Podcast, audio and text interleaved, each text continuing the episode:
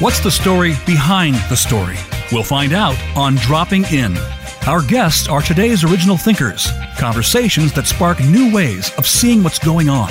We bring it all to the table diverse perspectives, controversy, loving, and singular voices. Magically, stories reveal the common threads that link us. Experience the joys, the fist pumps, the detours, and the hard won truths of those who blaze the trail so that we might do the same. And now, here's your host, Diane Dewey. Welcome to Dropping In, everyone. We're here with Amanda Stern, author of Little Panic, to talk about breaking patterns and getting unstuck. During the pandemic, lockdown has created a sense of moving neither forward nor back, while time has a way of zooming ahead. We're lost without the feedback loops we normally experience when we're together and don't fully understand what the weird chemistry that being with other humans gives us. But we do know that sharing insights can help us cope with the loneliness, losses, and the strangeness of a pandemic that has demoralized even the strongest, most successful among us. This is not to mention the silver lining of normalizing mental health issues that has resulted during COVID. So it begs the question how did Amanda Stern go from being a young woman who was often crippled with anxiety, yet always exuding brilliance in performance and writing, to becoming an accomplished woman who has tackled and mastered many creative and leadership roles and learned to take personal risks along the way? Welcome, Amanda. Great to have you with us. Oh, thank you so much. It's very nice to be here, and that was a very generous introduction. Thank you. Oh well, well deserved. I'll, I'll give I'll give listeners a, a short bio of you. Amanda Stern is the author of The Long Haul, and 11 books for children written under pseudonyms. In 2003, she founded the legendary Happy Ending Music and Reading series, which required creative artists to take risks on stage. The multidisciplinary series became, series became the gold standard for literary events. It was produced at Joe's Pub and later at Symphony Space in New York City until 2018. Her most recent book is Little Panic, a memoir about growing up with an undiagnosed panic disorder in Etan Patz era Greenwich Village that is out now from Grand Central Publishing. Amanda is a mental health advocate, speaker, and advisory board member for Bring Change to Mind, an organization founded by Glenn and Jessie Close and Calen Pick to end the stigma and discrimination surrounding mental illness. Amanda has also acted in several indie films, notably with Hal Hartley, the latest being Meanwhile, starring J- DJ Mendel, and a comedy series produced by Lorne Michaels of, of Saturday Night Live. As a writer, Amanda's required to live in Brooklyn, which she does, with her daughter Busy, who also happens to be a dog. That's a lot of accomplishment, Amanda. I, I hand it to you. With these many dimensions that we've described, I wondered, in your own words, how you would describe yourself now. Hmm. Well, I guess I would um, describe myself. I mean, if we're speaking uh, professionally, I would describe myself as a writer, um, a mental health advocate, and um, in the before times, a live event producer. Um, but now I guess I'm I, I just think about live events. Um, so pretty much the same. I mean, I'm, you know, I have these disparate parts that all sort of work together somehow, and um, I just seem to, you know, vacillate from one to the other, and then thread them all together eventually. Mm-hmm. So not so well, different, yeah. It, it sounds it sounds very cool and very interdisciplinary. What kind of live events would you you know imagine pers- producing these days? well, I can't give away my secrets, but oh, no. um, but I do. I, I, you know, obviously things have to move outdoors, and so I've just been thinking about the way uh, that we could use buildings, the way that we could use space, public spaces, and even private spaces to some extent, making them a little more public, or storefronts, or you know, like just new ways of, of using things that we don't think of as spaces or, you know, um, places for viewing. So I, yeah, I'm just you know running things around in my head, and who knows. Well, that sounds very cool and very community based. I think, um, you know, street life and everyday life takes on new meaning these days in places that we maybe took for granted. Um, I would say, too, that your job has been to, to break up patterns, um, expectations from society. Um, by reading Little Panic, I, I know that your de- your definition of anxiety is an inability to tolerate the unknown, which means sufferers of anxiety are frightened by uncertainty. Since every day is uncertain, even routine aspects of life feel dangerous to sufferers. We are not negative, we are worried. I, I wondered um, how you felt about anxiety being culturally overlooked, that somehow this worry this worry is normalized. People often don't see anxiety. Yes. Uh, I mean, people often don't see um, a lot of invisible illnesses. Um, but I think, um, well, uh, tell me exactly the, the, what is it? Ask me that question again one more time. Well, I'm thinking about, you know, when you worry, when we worry and we say, um, well, maybe this will happen, or if I don't do this, maybe this mm-hmm. will happen. And then if we're not thinking that way, if we're not in that continuous loop of worrying about, oh, well, what if I don't pack this and I need it for if the rain, you know, is cold or, you know, if you don't do that, you're, you're considered somehow like not thoughtful or you're stupid or you're, you're sort of lazy. I mean, there's a way in which endless worry becomes kind of rewarded in our society and then as a result, we really don't we don't know when we've crossed the line ourselves. And it's hard to really discern when somebody's kind of crying out for help that they're having actual anxiety. It disguises itself in a way. It does, but I think that there are a lot of tells. And I think that, um, you know, just sort of chronic worrying happens in your head. And a profound anxiety happens inside your body. And the person who suffers from anxiety knows the difference.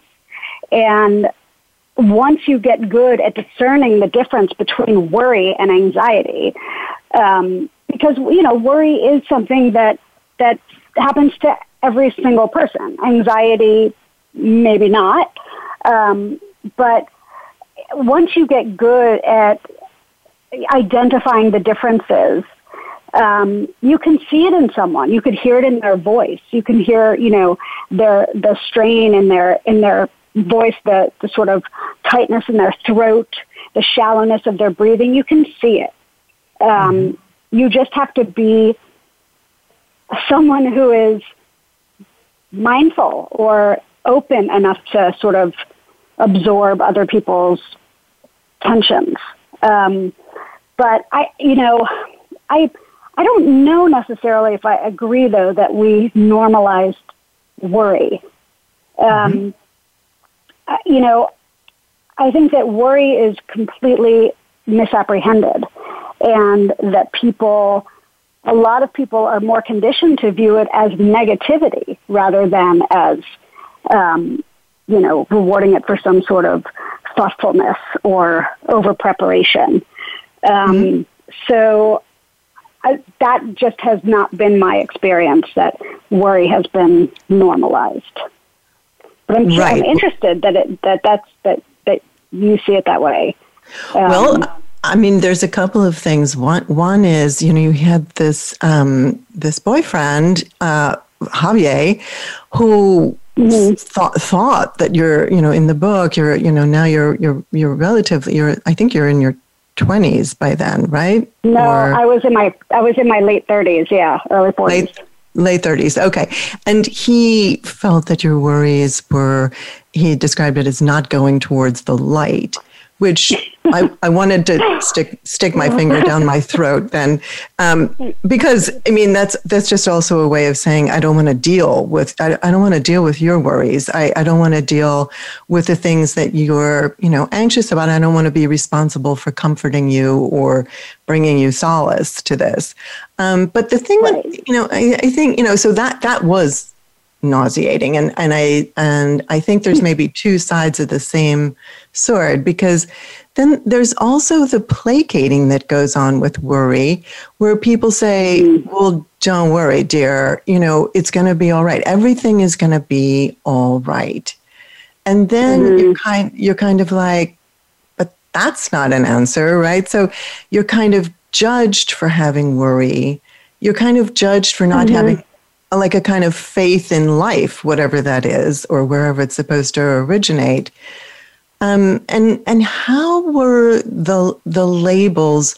I mean, once you understood the difference between anxiety and worry, and the other thing is that you know sometimes I think we tell ourselves that worrying is normal because we're worriers ourselves. So we're saying it's mm-hmm. okay because it's part of my shtick, right?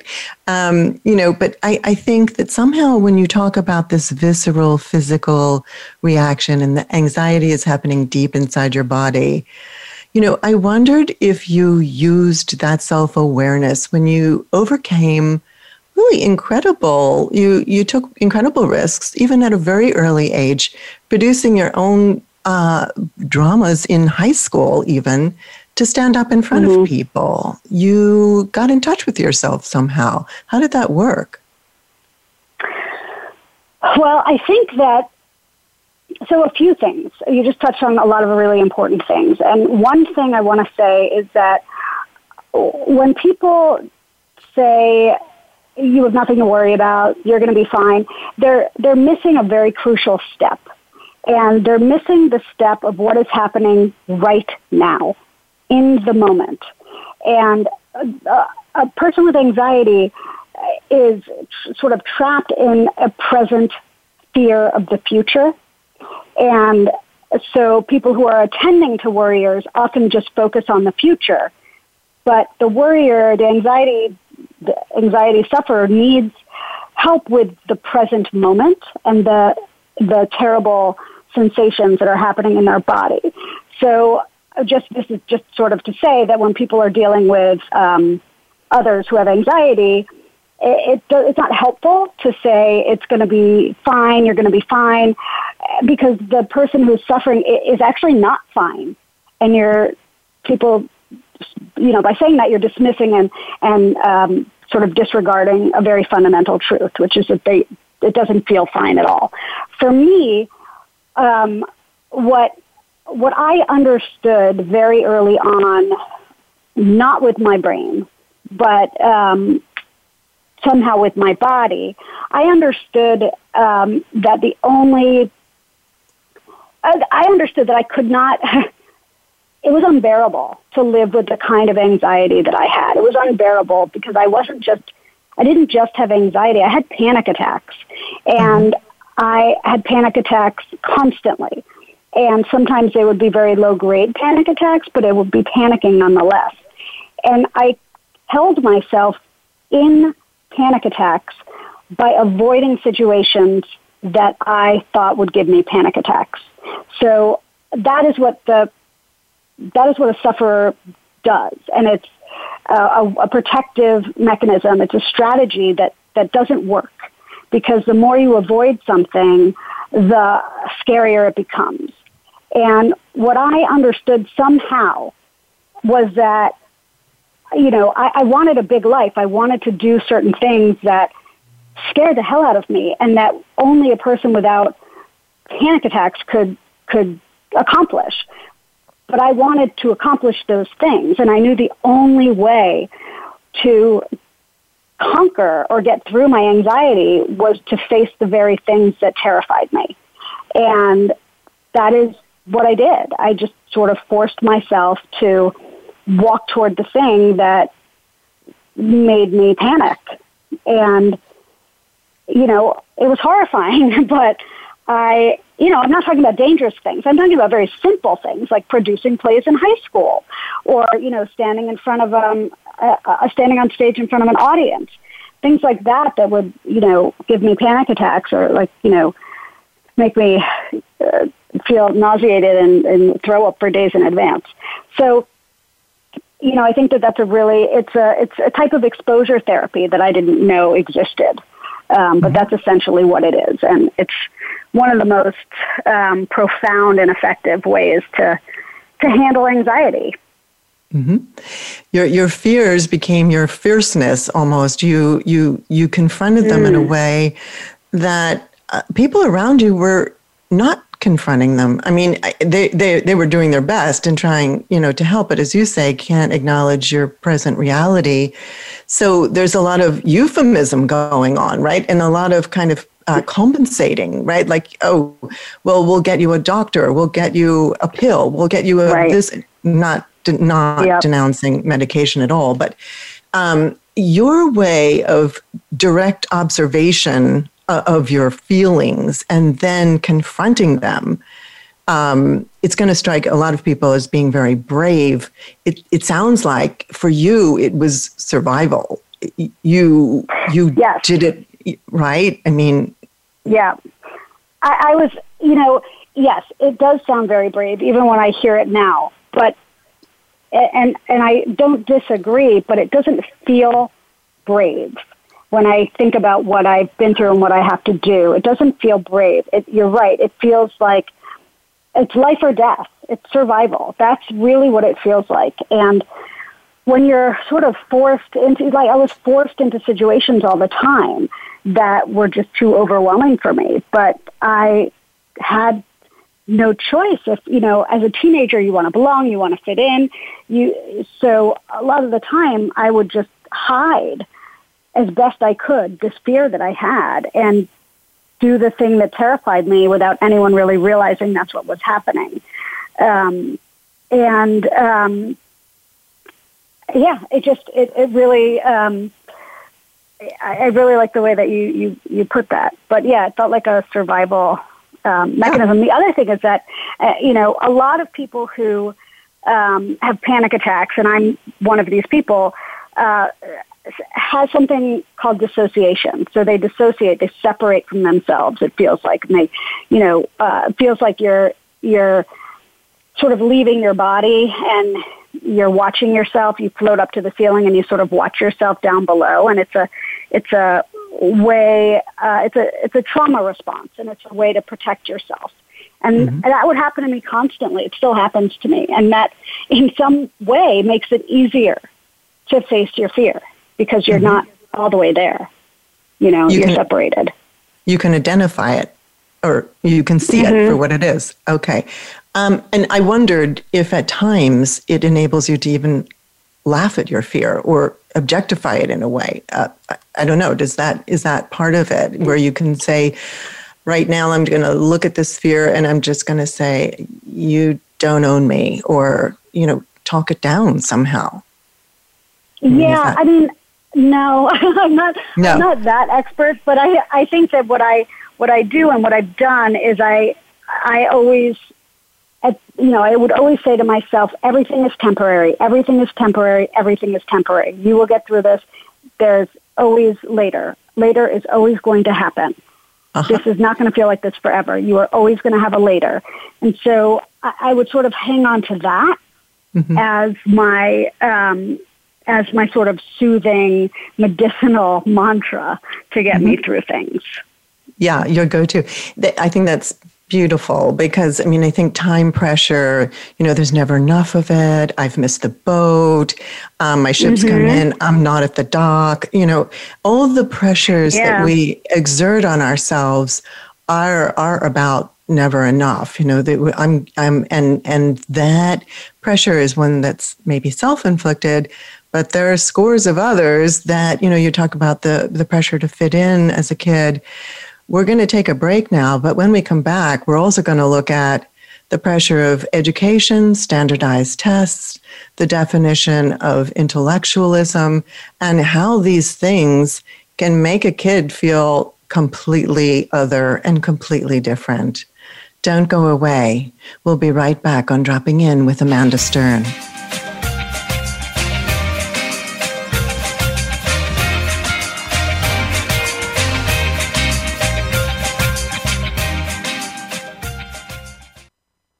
Become our friend on Facebook. Post your thoughts about our shows and network on our timeline. Visit facebook.com forward slash voice America.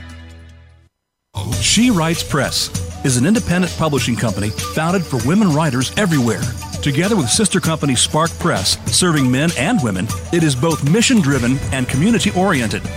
The aim is to serve writers who wish to maintain greater ownership and control of their projects while getting the highest quality editorial help possible, traditional distribution, and an in house marketing and publicity team. In 2019, She Writes Press was named Indie Publisher of the Year. You can find out more on SheWritesPress.com. Stimulating talk It gets those synapses in the brain firing really fast. All the time. The number one internet talk station where your opinion counts. VoiceAmerica.com.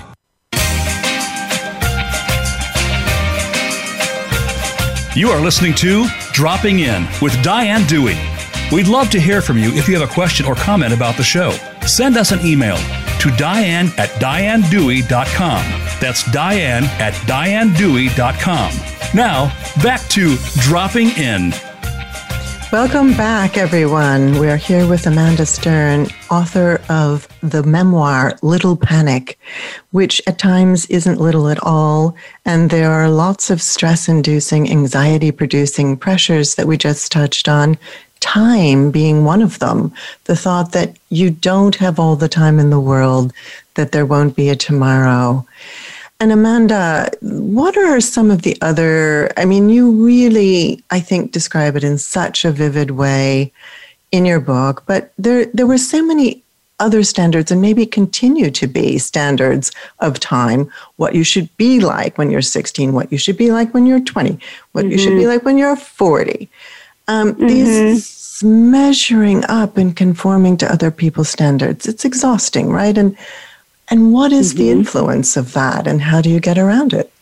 Well, I think it's it's really easy to get um, trapped in the standardization of American life. Um, you know, our entire society is set up around these rites of passage and these expectations, and um, I think for some people it's very calming, you know, to have uh, sort of set parameters for what is expected of you, and um, but for a lot of other people, it's it's not. It doesn't work at all, and um, you know, and it's it's just a different. It's just a different way of being in the world and, and experiencing life. And I think that for people like me who never felt normal, who never felt um, like they were the way that the way that we sort of deal with um, humans is as though we weren't we're not human at all. And the things that make us the most human are completely misunderstood and sort of thrown to the wayside. I, for a very basic example, education. You know, there is no literature that will tell you that the best thing for children is to have them sit in a chair for eight hours a day. There's no study No. that will tell you that that is the best thing. And there is no, you know, uh, there's no reason that that that our education system should be based around um, sort of fundamental uh, misapprehensions of what it means to be a human being, and that's just how things are. They're sort of based on our inhumanity and not on our humanity, and it's very it's, it's very odd to me, and it's always been very odd. But I think that you know a person who is struggling with these um, time frames and this, these rites of passage, it's really, really problematic and hard to sit down with yourself and say, okay, the the world has a mission statement that it wrote on my behalf, and it doesn't match at all with my own mission statement that I have on my behalf. So, I advise people to really sit down and, and actually write, like pretend they're a business and write their mission statement. What do they value? What do they stand for? What's important to them? And that is your blueprint and not the blueprint that other people who don't even know you wrote on your behalf. And it's a hard thing to do, but if you feel like you're here for other reasons other than getting, you know, um, a PhD and getting married and buying a house and having two cars and having children, if your life is not about that, then you would need to get clear about what those other things are and live to that ideal. Mm-hmm. To your mission, to find out your your calling, your purpose, your you know what gives you passion and juice. I think it's interesting the similarity between standardized tests and the tests of you know each decade and passage and as you say the standardization mm-hmm. of american life it's it's very similar somehow you have to pass this test in order to go on to that mm-hmm. you know and if you don't detach from that um, and you don't look inside of yourself. I mean, you say in the book, the story of ourselves that other people tell are not ourselves. Um, right. I mean, that's such a fundamental, profound uh, observation. It sounds so simple, but, you know, the rewards are there, right? I mean, if you dig down and do this hard work of tuning in, um, it's it's a different it's a way different kind of reward, right? Because the rest of the time you're just trying mm-hmm. to measure up and you're creating false selves. Um, which right. I th- you did that for a while. You tried on all those people. It seems to me. Um, mm-hmm. And how did how did that go? Well, not well, because mm. you know w- when you adopt different personas to um, to be able to sort of acclimate and and sort of survive. You, when you have a very strong sense of self, uh, but it's not in alignment with the world's idea of who you should be, then you take on other selves. You try on different personas in order to cover up this first self that is too much or not right or that you think is defective. And you adopt all these other selves and you what you end up doing is living a life that is not in congruence with the person that you truly are. And so you end up spending majority of your life having to take apart these other personas sort of strip them away and being like oh that's not who i really am or this is not working for me and eh, you know sort of strip all the the foundations away until you actually uh, get to the root of who you are, and then you could start living from that place. But it, it takes forever if you spend most of your life covering that original self and you know playing other parts and trying to perform and mm-hmm. fit in and be right. Yeah. Well, you were you know you were, were all about trying to um, achieve love, you know, get love and get, um, you know, approval from people. So, and also when you're really, you know, what you're defined as, you were, there was a lot of deficits people saw in you because you, you weren't, you know, keeping up at school. You weren't interested in sitting in the chair without getting restless. You weren't, um, interested in focusing. And I, I, think even, you know, it's kind of a phenomenal coincidence, you open the book talking about time, the construct mm-hmm. of time, and, you know, not understanding as a little girl, you know, with your dear friend Melissa, um, the, the concept of AM and PM. I mean, these are things that really don't make sense when you when you scratch right. the surface right i mean okay there's two yeah. seven there's two seven o'clocks okay you know i just you had the curiosity of someone and this curiosity of someone who wasn't going to get rewarded for it. You weren't necessarily going to get love for that. You right. were going to like you get that side eye for that. And then you started to, you know, disguise yourself, but then there was a way I had to ask myself when you were a teen, you you actually put on um, a, a, you, some armor. You you you got the discarded clothes of your brother, who was kind of a mm-hmm. like sort of a punky kid, right? And mm-hmm, did mm-hmm. and and did that disguise actually help you in a way project a strength that you didn't really feel? Absolutely, it was it was soothing beyond measure. Um, I felt very much like if I wore my brother's clothes, I would have my brother's essence of coolness and aloofness. And, um, you know, I could keep people at a distance and they wouldn't come too close. They couldn't see what was underneath. I was so afraid that people could see right through me and into my like large tank filled with fear. And you know, it just it's so strong. Those feelings of panic and anxiety, it, it, they're so strong. You really, it's you you find it miraculous that people don't see it. And so I think that putting on his clothes helped me feel like I had another layer between me between my fear and the world. And um, and it yeah, it was a type of armor and a type of like I was a character. I, I had I got to create a character and live in the world as this character who was an extension of me.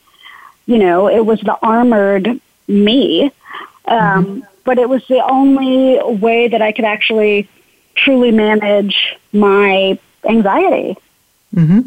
Well, yeah. What if people do see it? I mean, now you are sharing it in a way that I think is so helpful for those of us out here who who may feel isolated. Um, how how is coming coming clean with it? Um, how has that helped empower you in a maybe more authentic way? I don't want to put words in mm-hmm. your mouth, but how is that for you? It's um, I, I can't even overstate it enough. It's life changing. It's completely life altering. You know, when you feel panic, you, you don't get to really express it because you don't really know how or no one's listening or no one understands it. But when you do express it, when you finally can express it and people hear you or see you, you don't feel that panic anymore. It's sort of, um, it's a way to face your by talking about your panic, by talking about what happens to you, you are facing what happens to you, and it it sort of um, gives you more power and the panic less power, and it it sort of strengthens your confidence and your sense of self and your resolve to conquer this. So mm-hmm. for me, it's it was terrifying to do this, and um, but sometimes when things terrify you, uh, you know, you know that you're onto something. Exactly. And you know when when you're doing something and you know that it's right and it terrifies you, then you're doing something right. Mm-hmm. And I just needed to keep going towards that rightness. And I can't tell you how how I you know I advocate so hard on behalf of people being open and honest. And I know how scary it is. I know how terrifying it is. And, um, but I also know how liberating it is. And you just have to find that one safe person. And if that one safe person is a stranger, that's okay. Mm-hmm. You know, if it's, if it's me, it's okay. Like if you don't know me and you can't have no one to tell or no one to talk to, email me mm-hmm. I'll, I'm here, you know? So there are people who exist who can be there for you, even if you don't know them. Um, exactly. And I think that's important. Well, sometimes it cuts through even being familiar. You don't you don't need to be familiar. You just need to sense that you you know you're getting it. And you know, I, I wonder yep. also about that dynamic of you so powerfully, you know, taking back this um, energy that was robbed, was seeping out of you. And I, I think, you know, the dynamic of other people hearing it and responding to it also gives mm-hmm. it just that mu- that much more of right a push forward even even now as you're speaking um, and you, you've really articulated this uh, i think so well and also you talk in the book about greeting the self you find rather than the one you were taught to expect. So maybe mm-hmm. it's maybe it's finding the stranger in yourself, finding the stranger in us. Mm. Mm. That, I love that. Right? I, I love mean, that. You, except, yeah, except for except, that that that person's not a stranger. Right. You know, Right. i- it's just estranged. right. But it's, It's- but, but it's who you are. It's truly who you are. You're just estranged from your original self. Right. And there's a certain point where you say, I, I just think I'd like to get to know that girl. Um, hmm Which is, I think, all that girl really ever wanted, you know? I mean, is this acknowledgement. Yeah. I mean, if Um, you spend your life trying to get other people to see you and hear you, and they don't, and they can't, you you come to a point very late in life, often where you're like, wait a minute, no one, if no one, there's no one who can do this, and then you realize you are someone, you're Mhm. someone, you Yeah. can do it. We Yeah. always overlook ourselves, Right. and it's that self that we most often need the, you know, we need the most. Yeah, exactly. You can you can in fact save yourself. Um, we we have a couple minutes till we need to take a break, but I wondered about um, a certain kind of trope, maybe too overworked, but but the link between creativity and feeling this otherness, the link between creativity and being an observer. Um, is it because the creative space gives you permission to be who you are, or what do you think these links are about? We don't have to answer it all right now, but are they real? Is this, you know, is this trope based on something um, that's substantiated? Is the creative person an outsider, um, and then becomes an insider for being creative? Mm, that's interesting. I mean, I think that I think that the you know the a person who feels like an outsider has nowhere to put that sense of outsiderness, and so if they can find a place to put it and make something from it and express themselves that way, then in doing so, they I think they feel it's just the expression of it that you really, you know, that you really need. Um, but you know, I don't know. I honestly don't know enough about um, sort of the science of creativity or the psychology of um, creativity. I, and and I'll tell you why. It's because I uh, I worry that if I put my finger on something that is um, very dear to me, but is ephemeral, you know, like, um, you know, why is it that I write? If someone wants a real answer to that, I don't really want to know. Mhm. I don't want to give the. I don't want to know because if I know, I feel like it'll it'll break the spell. The mystery will be over, and I'll no longer want to be creative. I'll no longer want to write because I'll know exactly why I do it. You know, um, and so I'm not sure that I can entirely answer that question, but I I, I do think that um, I think that there is a link, and um, and I think that you know a lot of people um, with pain have no place else to go, Mhm. you know, but off to the side, and that's where they make their you know their pain uh, look like something else. Look like something else. Well, you you you gave a platform for many others and many distinguished people to give expression to themselves when you created the happy ending. I mean, that that mm-hmm. seems to it seems to me that you're involved with the process and kind of supporting it and don't need to dissect it but embrace it you know rather holistically rather than let's not take it apart. Let's just let's embrace it. Let's give it a place to be. Um, and, Right. and that's yeah that that's that's really cool. Uh, we're going to take a break now. Um, and it turns out that amanda stern is writing a novel. Is that correct amanda Well, I, I- yes and no. I was writing a novel. I've since pivoted, and we can talk about that when we come back. Ah, okay, good. We've got some. We'll have some unanswered questions on the process, the writing process, and um, the whole evolutionary process, and uh, what what what kind of immersion happens to um, create the such such immediacy as occurred in your in your already published memoir, Little Panic. Um, it's something I recommend people get their hands on. We'll be right back with Amanda Stern.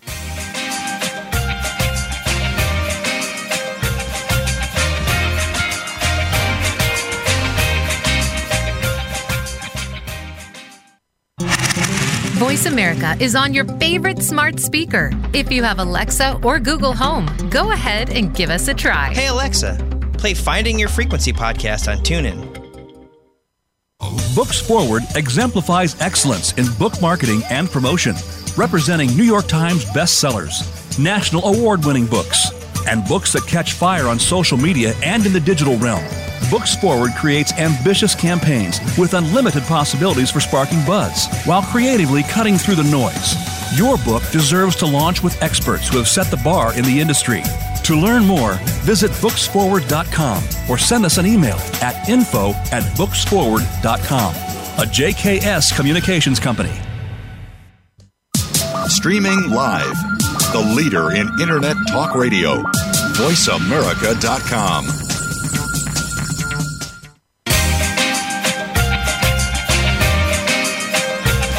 You are listening to Dropping In with Diane Dewey.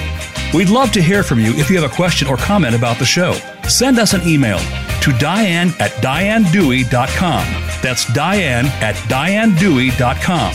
Now, back to Dropping In.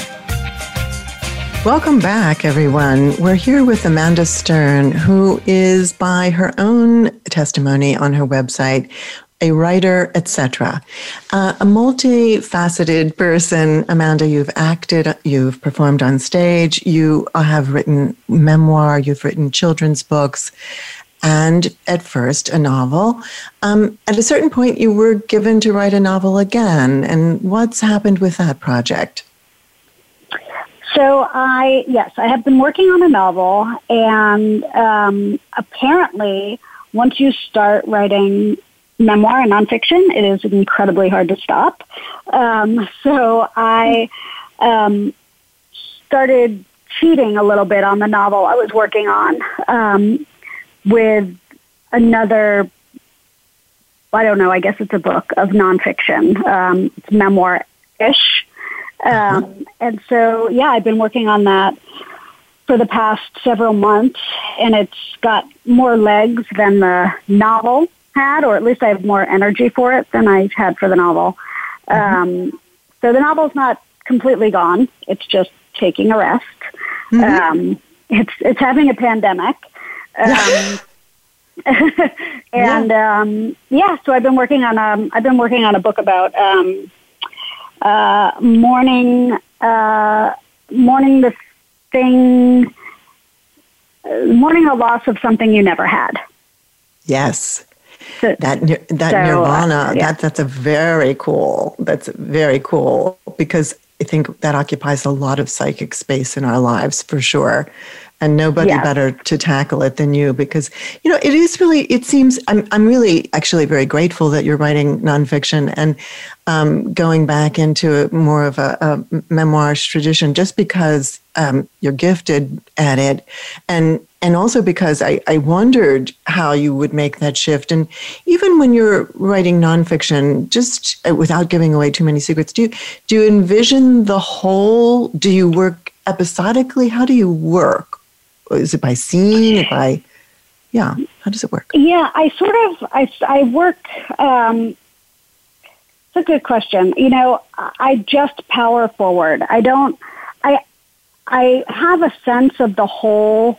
Um, not really intellectually, but um, I think very much in a rhythmical sense.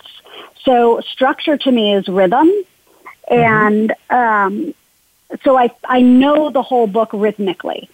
I know the patterns of the book. I know the um, like the the thread and the shape, um, but I don't know what all the disparate parts are necessarily going to be. Um, and I think you know, for me with nonfiction, what I what I like so much about it is that I don't feel that pressure to know everything in advance. I don't feel the pressure to plot it out. I feel much more open to just explore. Where with fiction, it's it's much harder for me, and I get so lost and so in over my head that I have to really plot it all out, and that for me takes away some of the joy of mm-hmm. just writing. Um, so yeah, so I think I'm just very I'm very instinctual. I'm a very mm-hmm. intuitive human being and a very intuitive writer. Mm-hmm. And all the other stuff comes after that.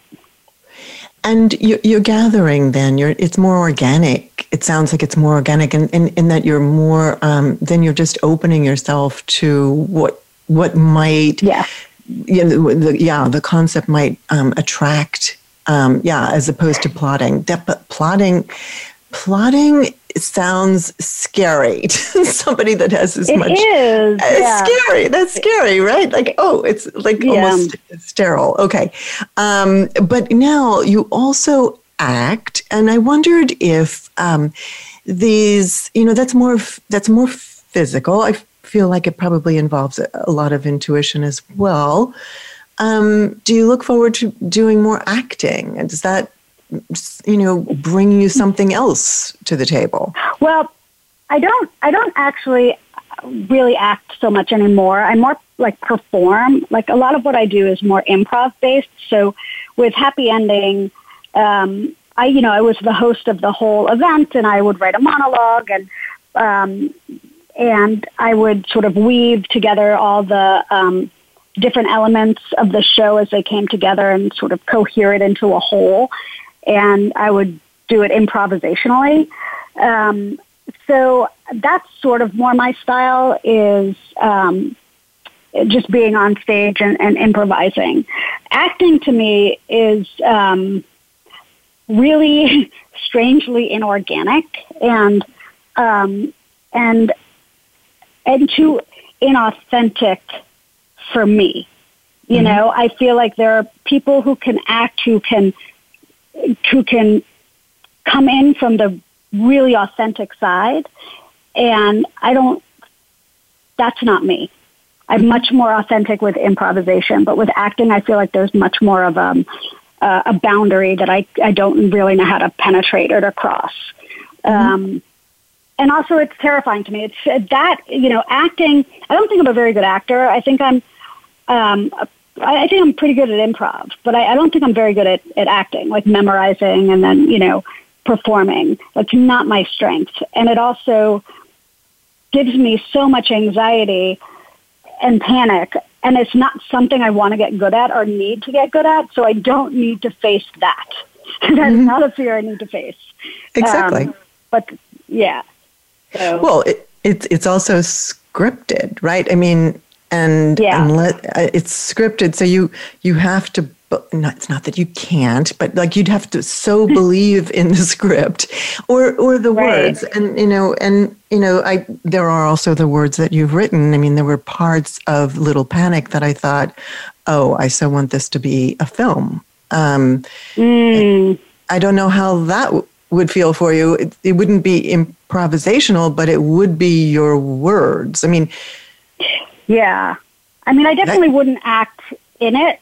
You know, if, if I am actually working on a, a sort of a pilot episode or pilot TV sh- pilot for this, for Little Panic, um, cool. just not for any, not for anyone, just to see if I can do it. And then if it's good, we'll see. But, um, but even that, I don't think I could do. I, I would rather show up in a cameo as like, you know, I don't know, uh, the dog walker.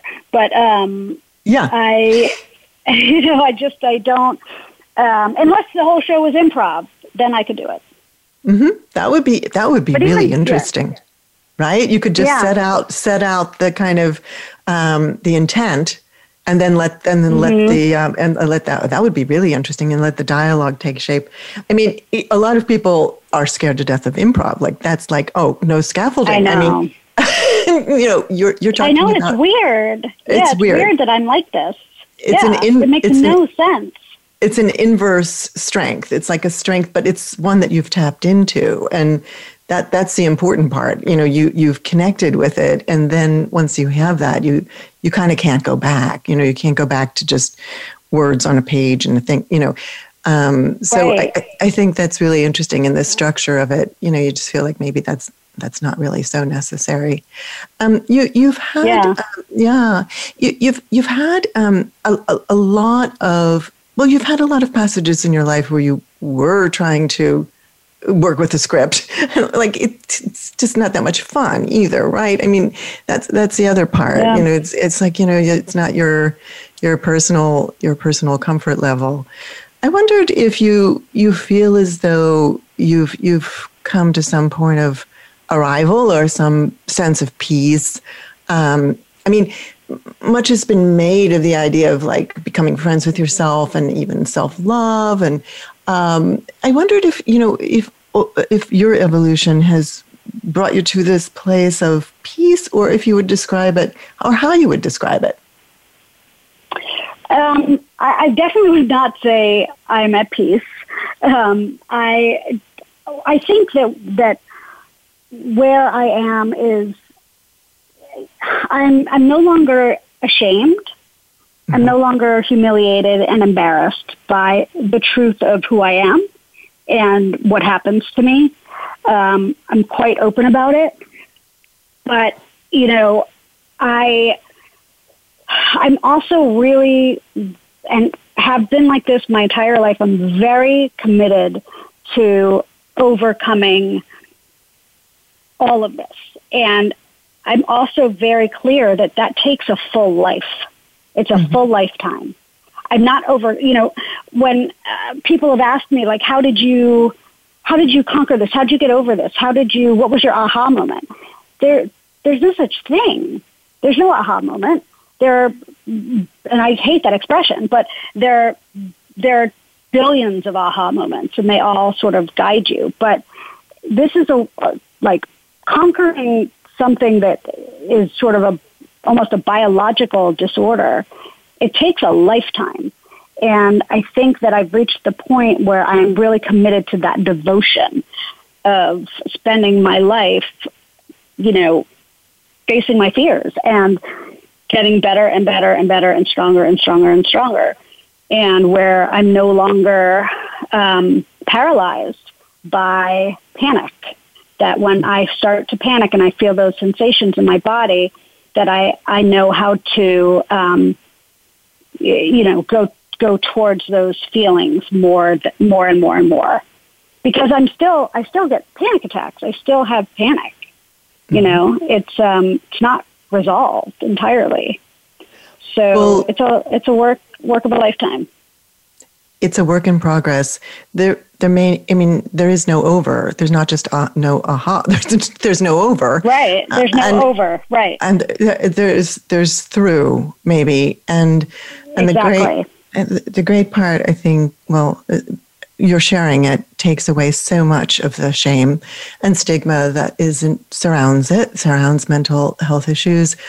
We can't thank you enough for being with us on dropping in and sharing more with us. Also, refraining from blaming, I think, is a brilliant solution to this. It's something we didn't ex, you know say explicitly, but yeah. Thank you so much, Amanda Stern. I'm just going to leave us with um, your social media handles Amanda Stern on Facebook, uh, Instagram, a little Stern, and uh, as, as well as the website, amandastern.com. You can reach out. Thanks to our engineers, Matt Widener and Aaron Keller, to our executive producer, Robert Giolino, and most of all, to you, our listeners. Remember to stay safe and remember to talk about your fears as they become your fierceness. Till next week, thank you for dropping in.